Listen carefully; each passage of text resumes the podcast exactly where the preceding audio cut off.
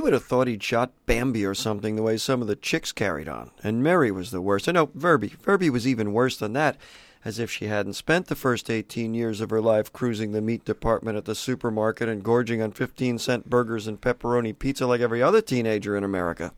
And Alfredo with his meat is murder rap, and how could you just slaughter one of your fellow creatures and live with that kind of karma, and blah, blah, blah. It was a joke. It really was. All they talked about was going back to the land, living simple, dropping out. And yet, if there wasn't a supermarket within ten miles, they'd have starved to death by now, every one of them. There were fish in the river. There was game in the woods. And so what if it was out of season? So what if he'd wound up with a doe that couldn't have weighed more than ninety pounds dressed out?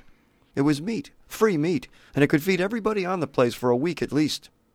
Did they really expect to go through life choking down soy patties and eggplant on rye? Falafel? Tofu kebabs, for Christ's sake? Shit, they should have given him a medal.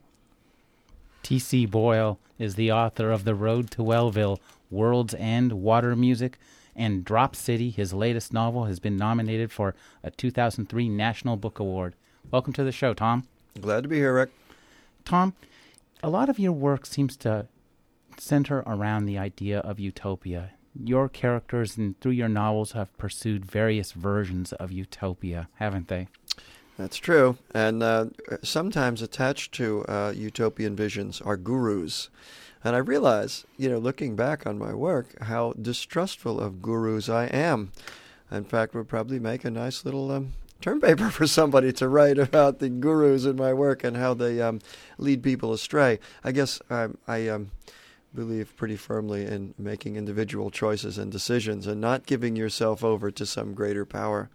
You're not a fan of the authority figure, then? Yeah, I'm afraid not. Very succinctly put, I think that's that's probably true. The problem with utopia, any utopia, is that while it requires work, it inspires laziness, doesn't it? It depends. I mean, uh, by the way, I was never given full credit for bringing down the evil empire of the Soviet Union. I am the one who did that, you know. It wasn't Ronald Reagan. How did you do that? I, I, I wrote uh, um, a story called The Overcoat 2, which is a retelling of Gogol's The Overcoat, but it's set in uh, in the evil empire of, uh, of the Soviet Union. So I'm the one who brought it down. I mean, they were so humiliated by my satire, it came crumbling right down. Doesn't that make you an authority figure and a guru? Boy, I hope not. I think I'm the guy kicking at the wall outside. Well, we might have to learn to distrust yourself. Um, That's what they told Joe Stalin, too, you know? and he killed them. My hero in this regard, by the way, um, is Idi Amin, the late Idi Amin. Uh, there was a film uh, made about him, a documentary in the 70s, and Idi was sitting there talking to the documentarian, and uh, behind him was a bookshelf with bleached human skulls on it. And he would just reach back once in a while in the midst of his conversation, pull out the skull, and look at it and say to his friend sitting there, Remember that son of a bitch? and put it back. Yes. This I'll, is what I want to, to do, actually, with my critics. I'll remember that as I review your next novel. Alas, poor Rick instead of Yorick. Yeah. In Utopia, you people are the problem, aren't they? Always the problem. I suppose in in utopia, but in any society, and I guess uh, as this novel evolved, I, I was talking about how communities do uh, become formed. How did we all get here? Why? How did we get sitting in this studio? I just came from San Francisco. How did those buildings get there? Somebody started somewhere um, in a pioneering way and took some trees down and built the first log hut. And so this novel takes us to Alaska, which, uh, by the way, in 1970 was the last time you could homestead anywhere in America. Um, that is, just go out there, find land, and do what you want to do. So, yes, I think in any community there are uh, constructive and destructive and perhaps parasitic forces. And in the two communities you discover in Drop City, on the one hand, the communards of the Drop City commune, which relocates to Alaska from Sonoma County, and the uh, people of, in my fictional town of Boynton on the Yukon River. Uh, uh, these societies kind of shake out eventually because we have another factor involved in, in trying to build our utopia, and that is nature and the environment. And what could be a more loving environment than Alaska in the summer when it is light out all night long? And a little uh, less loving uh, in uh, the winter when it's dark all night, lo- uh, all day long. Your communards in Drop City do a, an environmental number on their own world back in Sonoma, don't they?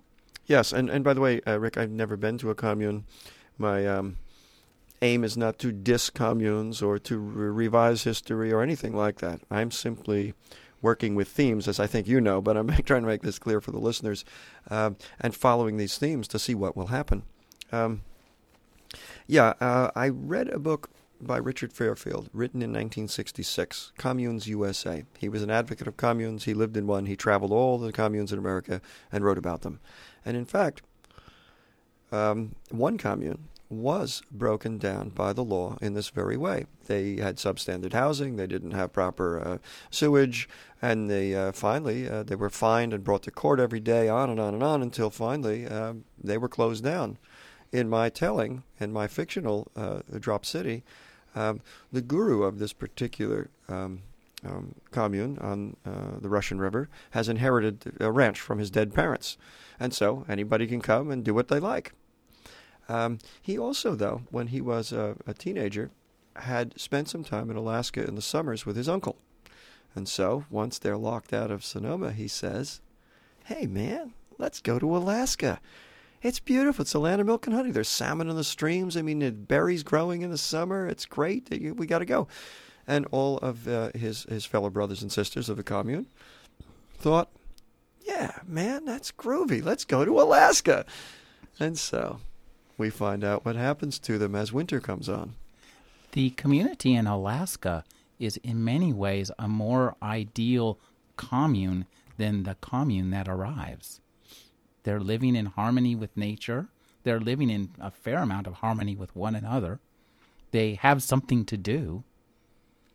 Yeah, I, I think uh, it's it's interesting for me to juxtapose the two communities and, as I said earlier, bring them together.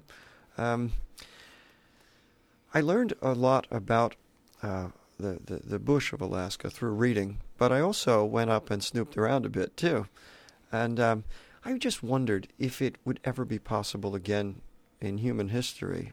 Uh, you know, I mean, before the plague decimates us and brings us down to one in a billion, um, to live off the land in that way. So I've created a hero here. His name is Sess Harder. He's uh, he completely withdrawn from society, as the hippies do. They want to drop out of consumer society. So did he. He wants no rules, no regulations, nobody to bug him. So he is living off the land as a trapper.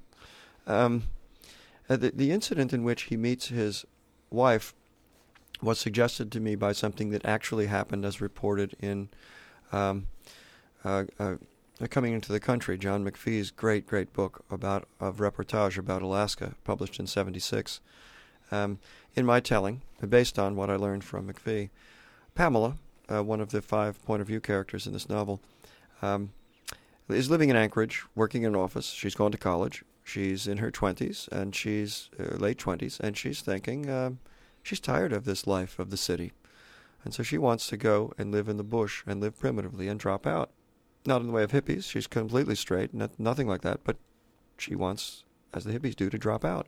So she interviews three men, three bush rats who each have his own little trap line and his own little cabin and so on. And she goes and spends three days with each of them and is going to decide which one uh, she will take because she needs a man to support her in the most essential way, uh, the way of living off the land. Um, and so it's kind of fun. It's kind of fun to write those scenes they're really fantastic scene with with Walpole, Mr. Walpole.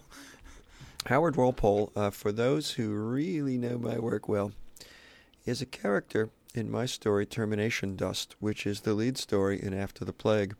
Um, as are a couple of the other minor characters in in this novel. The fun of it is, Termination Dust is set uh, around 2000, the year 2000. But this book is set in 1970. So I, I got Howard Walpole and these guys who were old men in Termination Dust, and I pictured them as younger guys, and they're they're minor characters, and they're the foils for Sess, of course. He's he is nuts about Pamela. She spent the three days with him. No sex, of course, unlike the hippies who are you know espousing free love.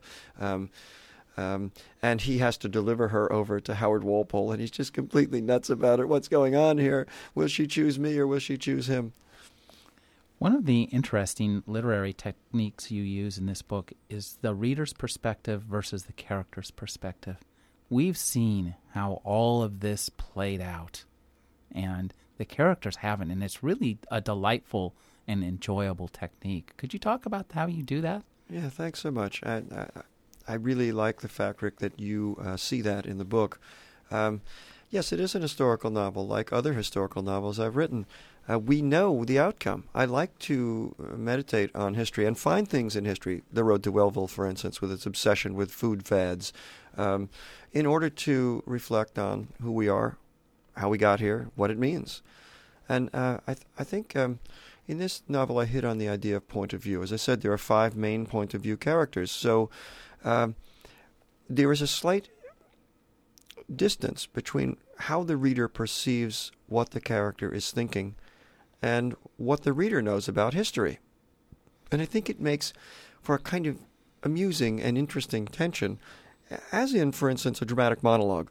Almost all dramatic monologues, uh, uh, you know, uh, Browning's, you know, uh, My Last Duchess, for instance, work in this way that the speaker is talking to somebody in an, in an I narration, and and um, what the speaker is saying always has to be reviewed by the, the auditor or the reader.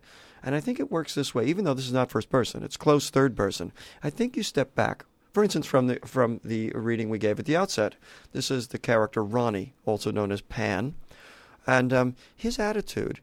We're in his mind. We are part of his attitude, and yet we're also apart from it and reading and trying to evaluate um, perhaps how far overboard he's going at, at a, at, a, given juncture. And I think that gives the book some of its tension and verisimilitude. And also, as you observed in your review, um, it allows me to look at this familiar period of our history uh, through a new uh, new lenses. Um, and and not to be hyperbolic and satiric and ironic. You know, everyone heard that I was writing this book, and they figured, okay, Boyle, hippies, Alaska, it's going to be this um, runaway, uh, knock 'em dead satire. It's been done before. I want to do something totally different. The humor comes out of this distancing between the reader and the knowledge. It's it's really quite enjoyable. One of the things that I found really interesting uh, was the perception too that's always there of the future because these people are creating a commune. They're creating something that's plummeting forward into a future that they have some maybe vague idea about. Maybe they'll be joint puffing Jetsons or something. And we are living in that future, and we are not in. The, there's no joint puffing Jetsons that I know. Of. That's what's so much fun about um, my obsession with history. I, I, in college, I started as a music major, uh, couldn't handle that, drifted into history. I'd always loved that as a high school kid. Uh, then discovered English, and I wound up as a double major in English and history. And history always fascinates me for this very reason. How did we get here? And um, I, think there is a kind of tension in this book and some of my others. We are amused because we know what the outcome is down the road. We know who these people are now even though they were in their 20s in 1970. Now we can see them and imagine who made it and who didn't, who's still in Alaska, what's it, what it's like. Um, yeah, it's great, great to think about. One of the things that I also found interesting too was your huge cast. I mean, this is a aside from your five point of view characters, you have a number of major characters, and handling all these characters and keeping them clear and point and moving them around the landscape and bringing them together, it seems very complex. Is it something that's organic that grows as you write, or is it, or are you sitting there with a giant computer database, figuring out who goes where and drawing maps with pins? You guessed it. Choice A. It's totally organic. It just happens. Um, um, I think perhaps uh, you know films, TV writers, and so on. Uh, maybe even thriller writers, maybe even vampire writers. Maybe they do plot things out and, and you know put each scene on a big bulletin board and think about. It's way too abstract for me. It would be too predictable that way. I don't know what anything will be, any story, anything I'm doing. I just am absorbed in some material that I love. I want to express that to you, and I don't quite know how it will happen. One day it begins, and I just follow it. And um, yes, it is a juggling act. Um, I, I'm not worried about it consciously. It just is happening, and perhaps when I'm not writing, you know, and when I'm not writing, by the way, I don't write all day every day. When I'm done after a few hours of work, I just go do something that has nothing to do with writing whatsoever. Physical labor in the yard, hiking, uh, drinking in dark bars, whatever it is. But it allows the unconscious to resolve these problems. And I just follow it day by day. I don't know exactly how to tell you uh, how it works. It just does. It, it, it just grows organically. Um, obviously, at some point, you make leaps ahead and you understand uh, thematic elements and uh, even plot points. But that just, um, you don't know till you get there. Could you talk a little bit about how you decide whether a story is a short story or a gigantic, sprawling historical novel? Mm. yeah, good good question. Um, to me, everything is a story, whether it's two pages, 25, 250, 500, you know? I mean, it's, it's, it's all stories, and they work in the same way. A short story is built in scenes. A novel is built in scenes that build the chapters. You know, it's, it's just it's the same thing. Uh, I consciously know when I'm done writing stories. Uh, and I begin to think about something that might be more complex and larger. That's all. It might require more thought, more uh, more research to begin with. Um, I've just finished. I have a new novel coming in the fall. It's on September 13th. It's called The Inner Circle, and it deals with a subject that uh, probably no one would would be much interested in. But I'm an artist and I just follow my own my own way and I don't think about commerce so much. It's about sex, sex beginning to end. It's a uh, here we have free love. I went back to uh, examine where is this concept coming from. So it's this is a novel built around Dr. Kinsey's sex researches in the 40s and 50s of the last century. It's my first I narrative since Budding Prospects, and it really lit me up. I've invented a character who works with Dr. Kinsey on his sex researches. But also, I've finished the next book beyond that, which is a new collection of 15 stories called Tooth and Claw.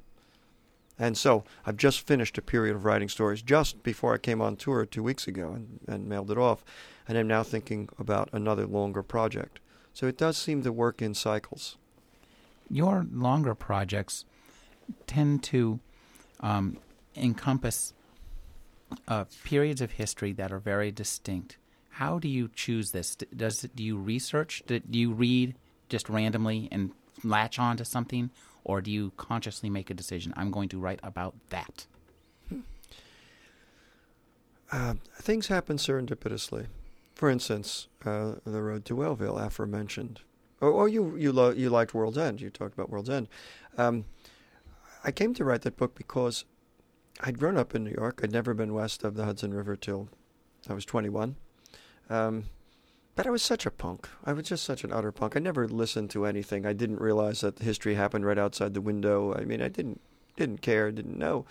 Then I moved to California, and I went back one summer with the idea of writing something about the history of New York, in sort of in the way that Drop City takes us into the wilderness and people build cabins. Well, yeah, I mean Manhattan was just an, an island with, with with water sources and deer and bears and you know.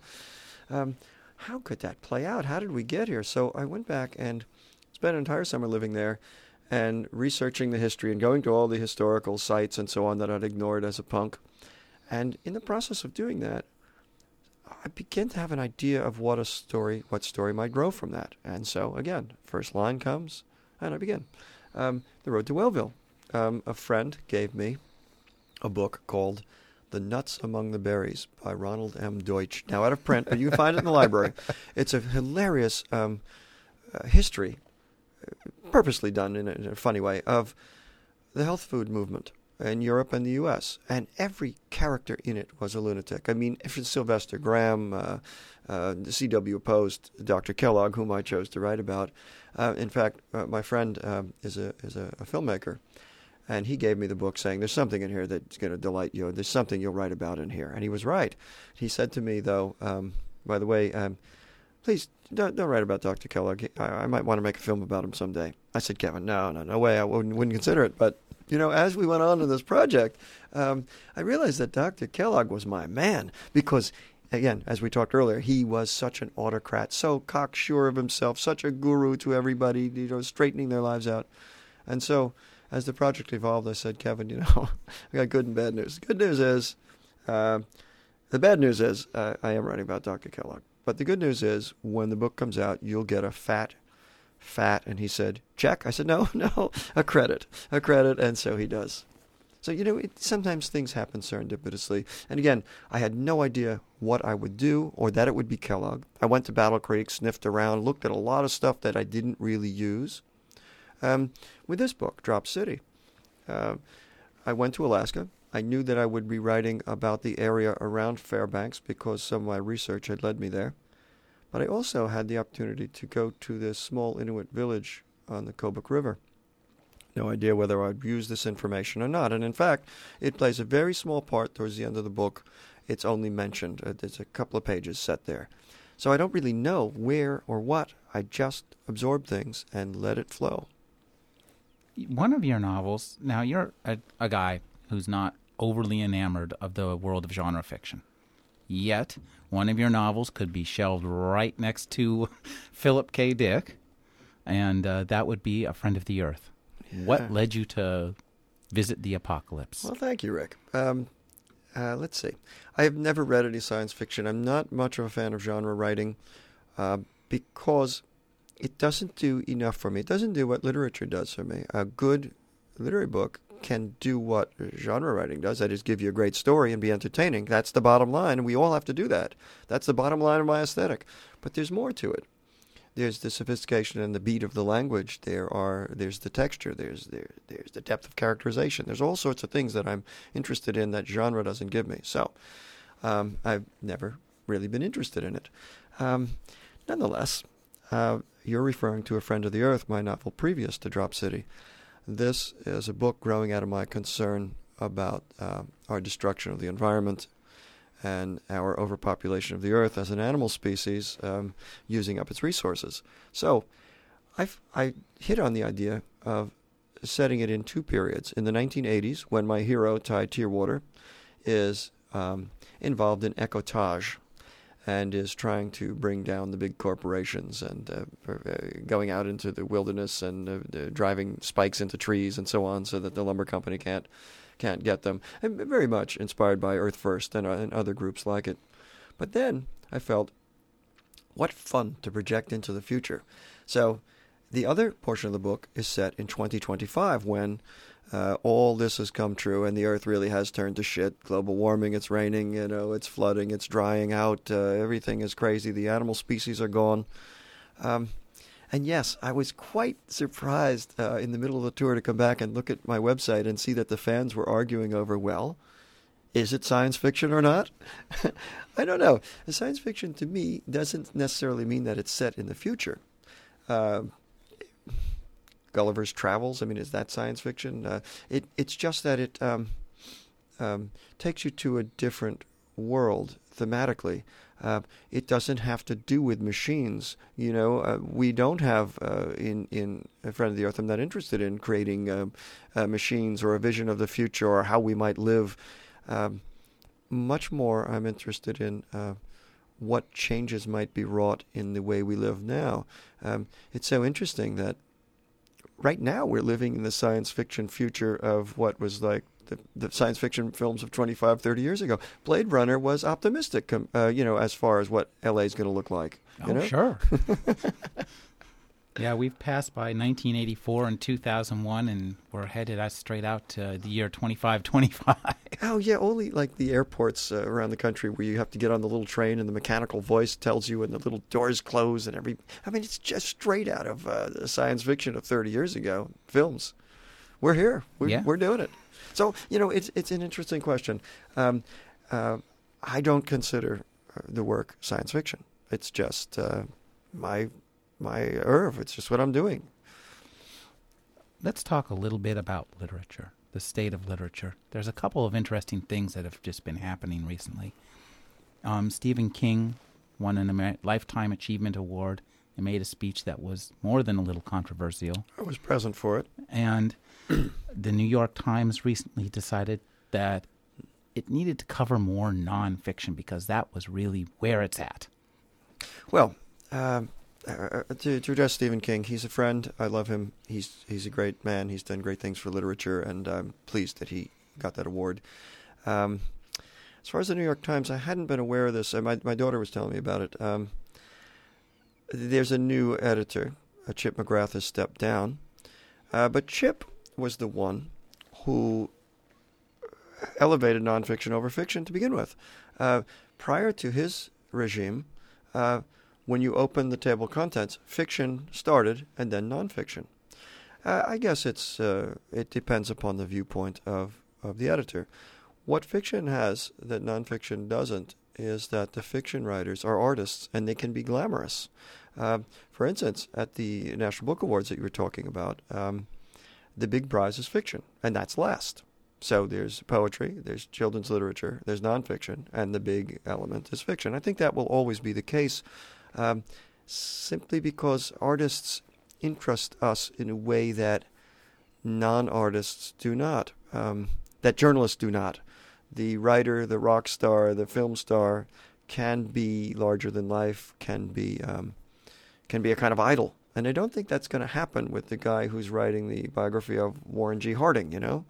So I'm not that concerned. now, are you saying that Hunter Thompson isn't an artist? No, not at all. And, and and there are many many things that cross the boundaries. Look at uh, Tom Wolfe, who begins as a sure. brilliant journalist and, and writes fiction as well. No, no, no. But I mean, um, hmm, a good book is a good book of any genre, you know, or any any quality or any type or mode. Uh, what it, well, look at memoirs. I mean, memoirs are nonfiction, and look at the um, tremendous vogue for memoirs over the past decade or so. And, yeah. and it can be gripping as all get. Oh, sure, absolutely. Now, is it true? Do you really maintain your own website? Yes, I do. My God, did and you design way, it? No, no, no, no, no. I'm a computer nerd altogether. Uh, not a nerd. A nerd, a nerd implies knowledge. No, I'm just a, a luddite. I mean, I, I barely know what I'm doing in life. Um, the key here, Rick, and why my website exceeds all other writers, and why we get 5,000 hits a day, and why it's so much fun the teenage sons. Really? My son Milo brought the site up uh, when he was bored over summer vacation during his junior year in high school. He invented it. Uh, the first year we had 20,000 hits. Now we get that every four days. Um, I uh, don't know the language. I don't know how to do it. They set it up. We have my posse, my posse. It's it's my daughter, my two sons, and her and my daughter's boyfriend. They're geniuses. They're design geniuses. Um, they keep it fun. They run the contests. They do all of that. However, um, I uh, have a, a, a, column that comes up about monthly. What's new? Tell them what I'm doing in my life, where I'm going to be, and I do cruise the message board. And if I'm asked direct questions, often I'll stop in and, and make comments when I when I want to. Although the fans know much more about my life than I do. They answer the questions of everybody else. They've attached their own website, tcboyle.net, to tcboyle.com. and that website, every breath I've ever taken since birth is recorded there. The Germans have their own version of it. I mean, it goes on and on and on, and it's um, it's fascinating to me, and somewhat humbling too, because in the past, when I or other writers would, would, would put out a book or, or more likely a story in a magazine, um, you know, it's it's good. They send you a couple of copies. You look at it, you feel great. You know, you might reread it. You're very proud. You feel great. And maybe six months later, the magazine will forward you, forward you a couple of letters from people who usually didn't like it or wanted to point out something inaccurate. But nonetheless, you know, the fans are there. You have an audience. A lot different now. I don't even see. I haven't even got the magazine yet, and they have already read the story three times. They're dissecting it, arguing about it. So, if in the past we writers could think, yeah, we're writing for a kind of vague audience, and they'll get it someday. And uh, you know, now we know that people are waiting with bated breath, uh, and it is kind of humbling, but also it's rewarding too to see what they have to say um, and how they interpret things. Uh, it's like automatic publication in a way, you know, automatic feedback. That's great. We've been talking with T.C. Boyle. His latest novel is Drop City. It's now out as a trade paperback. Thanks, Tom. Thanks, Rick. A pleasure.